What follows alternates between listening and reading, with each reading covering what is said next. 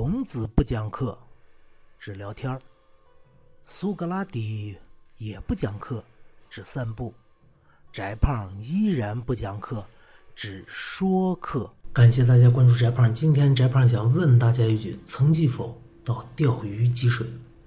我们知道从二零一二年开始啊，我们中国忽然多了很多英雄，烧车的是吧？啊，每天哭着喊着要屠灭东京的这这些英雄，那那他们具体什么样的？这翟胖不想说。翟胖今天想说说我们历史上的中国的真正的英雄是什么样子。在唐代啊，有这么一场战役很有趣，叫达罗斯战役。这是唐帝国唯一的一次和阿拉伯帝国的正面硬碰硬的一次战役。在这次战役中，我们能看出什么是真正的英雄。首先说这个达罗斯在哪儿啊？这达罗斯在现在的吉尔吉斯斯坦和哈萨克斯坦附近，哎这地儿非常偏西了，是吧？现在中亚地区，那这地儿自然环境如何呢？非常的严酷。当时的唐军主帅叫高仙芝，他呢是个朝鲜族人，但是呢在大唐当官当的很大，他是主帅，那手底下还有个幕僚叫岑参。那程岑参呢，写了一首叫《白雪歌送武判官归京》，里边就是这么描写的：叫北风卷地白草折，胡天八月即飞雪。八月，当然这是阴历，阳历呢，大概九月份就开始下雪。那这雪什么样子呢？下的非常大。后边说：瀚海阑干百丈冰，愁云惨淡万里凝。在瀚海是沙漠，瀚海是沙漠，能在沙漠里边有百丈冰，你想这雪大到什么程度？而且呢，不但是下雪，而且温度非常低，低到什么程度？叫纷纷暮雪下辕门，风掣红旗冻不翻。就是辕门上面立的那红旗，在那么低温下都冻住了，那都不会再随风飘动了。就这么低的温度。那在这样严酷的自然环境之下，我们的唐军士兵又是什么样子呢？他们的精神状态反而是非常昂扬的，就像那首诗里所所说的一样：“要黄沙百战穿金甲，不破楼兰终不还。”当时的唐人在对外战争上面是从来不肯示弱的啊！你瞪我一眼，我就咬你一口啊！这样的一种精神状态。那你你说唐朝人就这么二，他们不知道打仗会死吗？哎，他们的确是知道会死，不过他们是这样看待生死的：叫醉卧沙场君莫笑，古来征战几人回。这只要对外战争，不可能不死人，是吧？这死死就习惯了，很豁达。他面对生死，并不那么留恋，不那么小家子气。那么这种精神状态呢，就导致一个非常有意思的战争场景啊，叫“战士军前半死生，美人帐下忧歌舞”。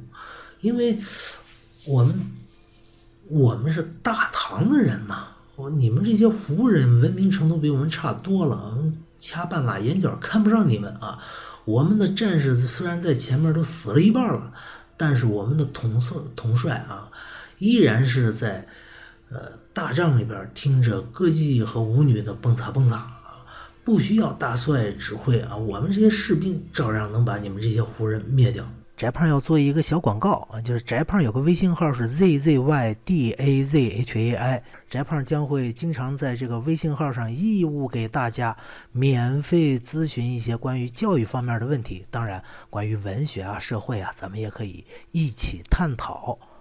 那唐军是有这个底气的，他装备着当时那个世界上最好的武器——横刀和陌刀。横刀呢，大概就是日本武士刀掰直了；那陌刀呢，现在没有实体啊，大概是长柄刀吧。那横刀是砍人的，陌刀呢是用来长柄砍马的。装备着世界上最好的铠甲，叫明光铠。明光铠啊，那就是胸前和背后有有那么几片这个圆形或者椭圆形的，叫护心镜吧。大概大家想象一下，就擎天柱胸前那俩大玻璃窗换成圆形的护心镜啊，大概就这个样子。而且当时唐人的战术也非常牛啊，当时唐人的步兵不是纯粹的步兵，他们是骑马步兵。他们这些步兵呢是骑着马到了战场，然后下来在地下跟你打。而且怎么打呢？列起队来，我们刚才说横刀和陌刀，列起队来以后，用这个横刀歘歘歘往前砍啊。叫刀林如墙啊。当时高仙芝有一员大将叫长风，他的爱好啊就是拿陌刀把敌人连人带马砍成两半，因为胡人往往是骑兵嘛。那在这个达罗斯战役的时候呢，唐军就是这样。两三万唐军扛住了十几万阿拉伯联军的攻击，而且还稍占上风。但可惜的是，不怕神一样的对手，就怕猪一样的队友。我们这个 唐军有个猪队友叫格罗路。这么一个猪队友，这猪队友呢忽然叛变了，倒向了阿拉伯人，导致唐军因为是步兵啊，这个阵列发生了松动。而这个时候，阿拉伯最精锐的重骑兵在一冲锋，整个打乱了唐军的阵线。当时的阿拉伯是正在兴起的过程之中啊，也是有百战之师的。但是最后惨到什么地步呢？大将高仙芝只带了一千来人，最后回到长安。那这样的一个战争的结局，当时唐人会怎么想呢？